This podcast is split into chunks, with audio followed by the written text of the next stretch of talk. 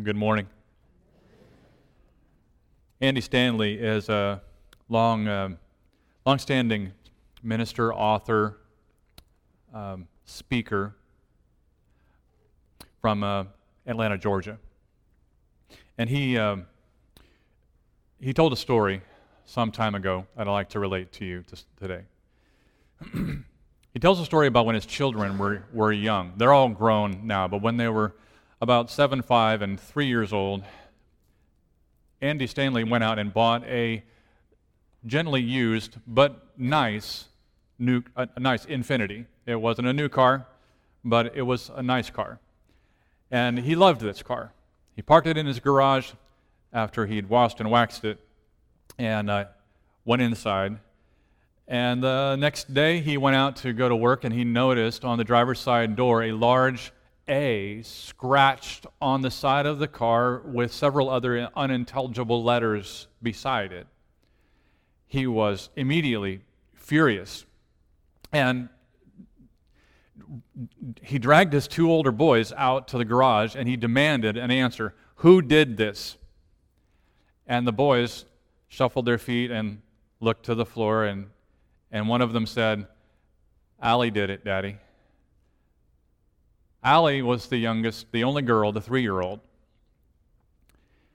He took her out to the garage and he showed her the damage and he said, Allie, did you do that? And she looked at him with a smile and pride and said, Yes, Daddy, I did. What did Mr. Stanley do? What would you do? I'll tell you later. In this series on all things new, we're looking at new mercies, new compassions, compassions that never fail. His, Lamentations chapter 3, verse 22 The steadfast love of the Lord never ceases, His mercies never come to an end. They are new every morning. Great is your faithfulness. To understand um, the context of Lamentations 3, you need to go back at, when you get home and read the first three chapters up to 322 and realize the depths of which Jeremiah was writing that wonderful verse. In Old Testament, uh, the word for compassion and sometimes translated mercy is racham. Everyone say racham. And so you, it's kind of like when people used to say my last name in the old country, Frech you got to spit afterwards. So, racham. In the New Testament, the Greeks used the word splachnon. And I like this word, the splachnon, compassion, some sometimes mercy or affection. Uh, everyone say splachnon, okay? It literally means bowels, intestines. Uh, so when you see I, I mean, nobody, nobody gets grossed out when you see I heart you right? Why is this so bad? Because in, in Hebrew thought, the heart wasn't the center of emotion as it is in, in our modern Western thinking. When you feel strongly, whether it's good or bad, where do you sense it? Ooh, right there in your gut. And some of us react physically with emotional, it, it affects your body and it starts right here, doesn't it? In Luke 178, we're talking about the tender mercy of God. Two words that double up and underline just how great God's love is. So it's uh, the outward manifestation of pity. According to Vine's dictionary, it assumes need on the part of him who receives it and resources adequate to meet the need on the part of him who shows it.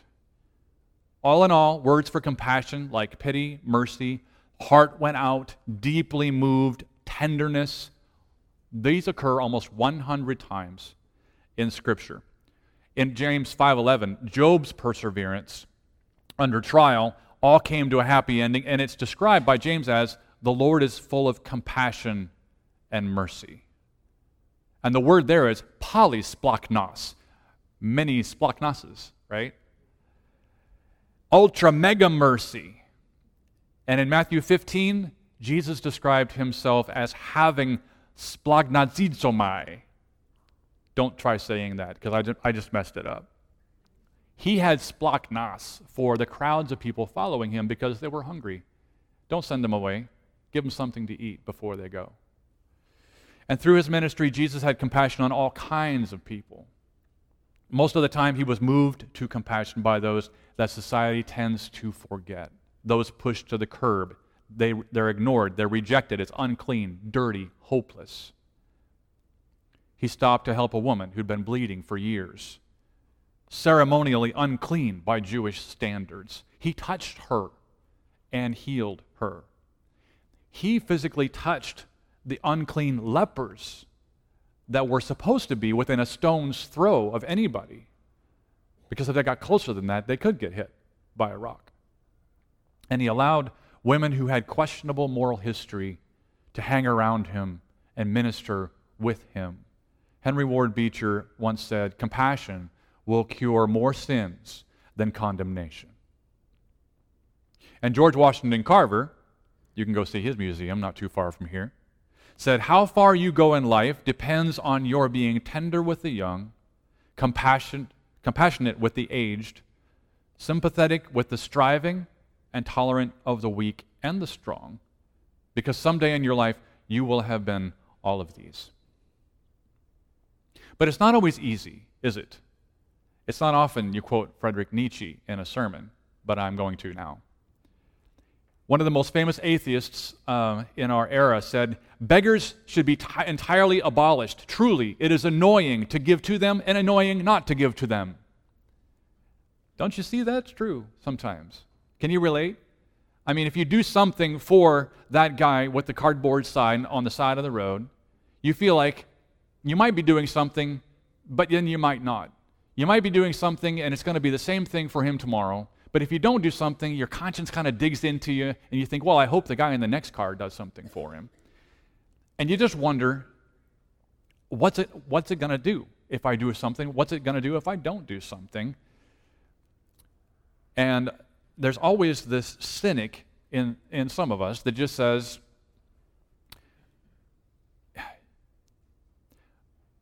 Well, the preacher uh, in a church we attended in southern Indiana um, once highlighted a, a, man that he found in Florida with a picture. The man had a sign that says, Who needs food? I want a beer.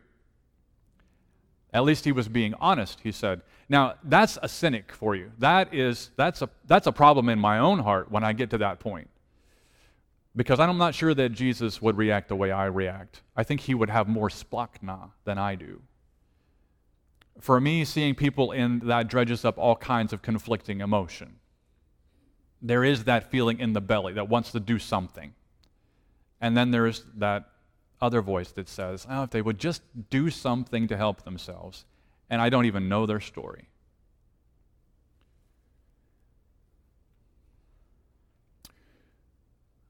It's an exercise in our own prejudices, isn't it? That kind of compassion, that kind of mercy, that kind of Jesus like love. That we think, well, some other charity will help with that, or some other person will help with that, or some police officer will come along, or maybe even a different neighbor will help that person. Maybe even maybe it's not even a homeless person. Maybe it's a neighbor. Maybe it's a coworker. That how selective are we about our splachna? Jesus, Jesus healed ten lepers and only had one to come back and thank him, do you think you'll get better odds? I think not. We give compassion. And here, here's, here's my, I'm going to end, put this in, uh, in bookend here. We give compassion to the degree that we feel we need it. Hear this. We have a heart for people to the extent that we have received mercy. James said, Mercy triumphs over judgment. But we don't see that played out all the time, do we? I think being judgmental is so much easier than being merciful. Showing mercy takes the humility that is developed when we accept mercy from God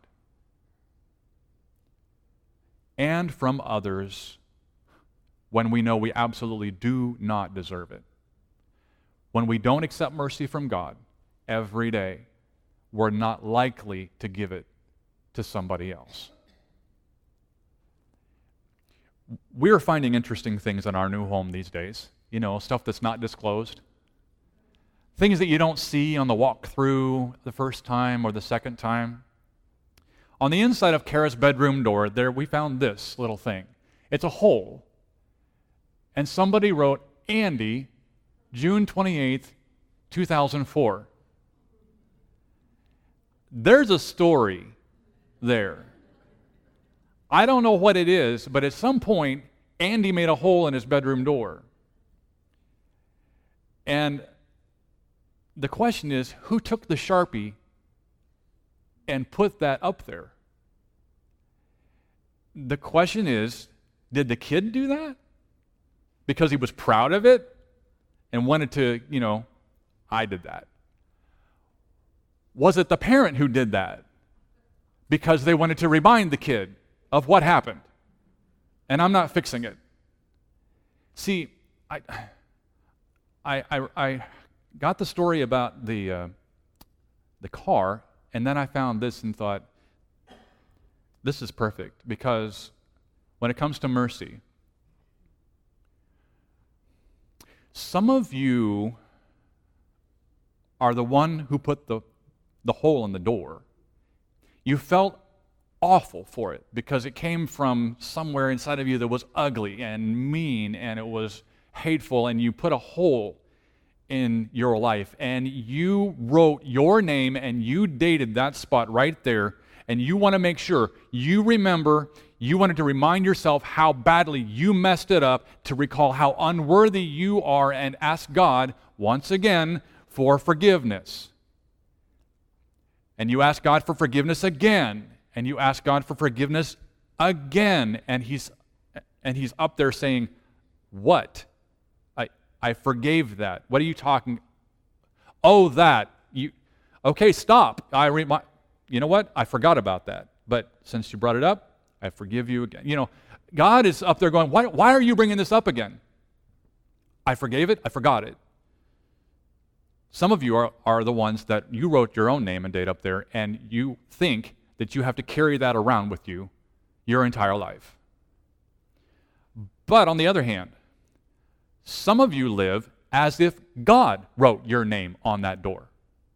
And God is the one who was reminding you don't ever forget when you did that. And he looks at you when he walks in the room and he looks at the door and he looks at you and says, Really? Is that really? I raised you better than that. You should have known. And I, right now, I'm writing this up there, and I don't ever want you to forget how disgusted I am at you even come. Just don't talk to me.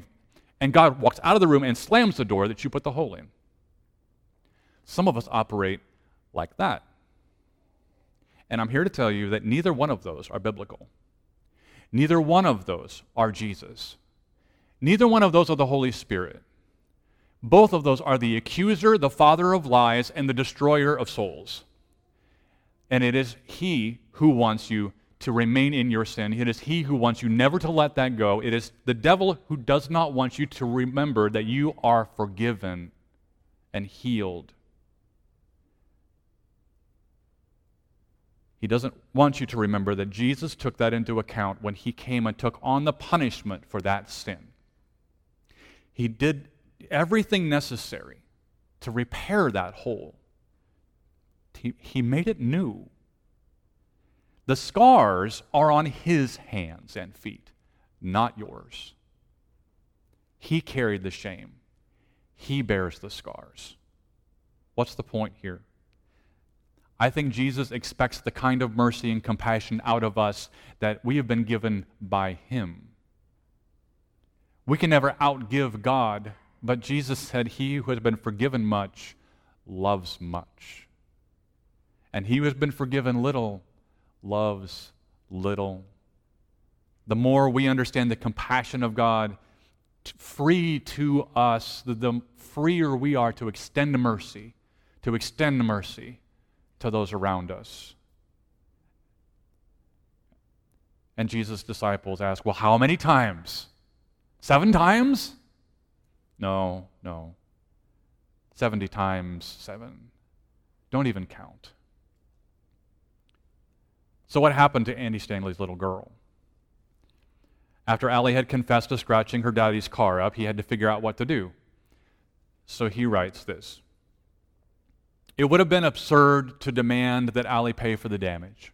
Fair, maybe, but unrealistic. What's $400 mean to a three year old? Where would she get the money?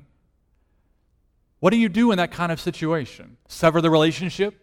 Demand payment? Rant? Rave? Beat the child? Of course not. I did the only thing I could do for someone I loved as much as I love her. I knelt down, took her by the hand, pointed to the car, and said, Allie, please don't do that anymore. And she said, Yes, sir, Daddy. And she hugged me and ran back inside. Andy concludes I continued to love her as much as ever. I paid for the damage she caused. I wasn't concerned about fairness. What's most appropriate was grace and mercy, even if it meant that I had to pay for what she'd done. So, when you and I get up Monday morning, you'll have a choice you can look at the holes that you've put in your life and in the lives of others with all the names and dates and scenarios and the shame that goes along with them. You can look at all of that and you can listen to the accuser and believe all the lies he's told you about how worthless you are, about how far gone and how impossible it is to forgive you, and God would never really care for you because of how bad you are. You could, you could, you are, you could believe that you're a terrible person and you're an even worse Christian.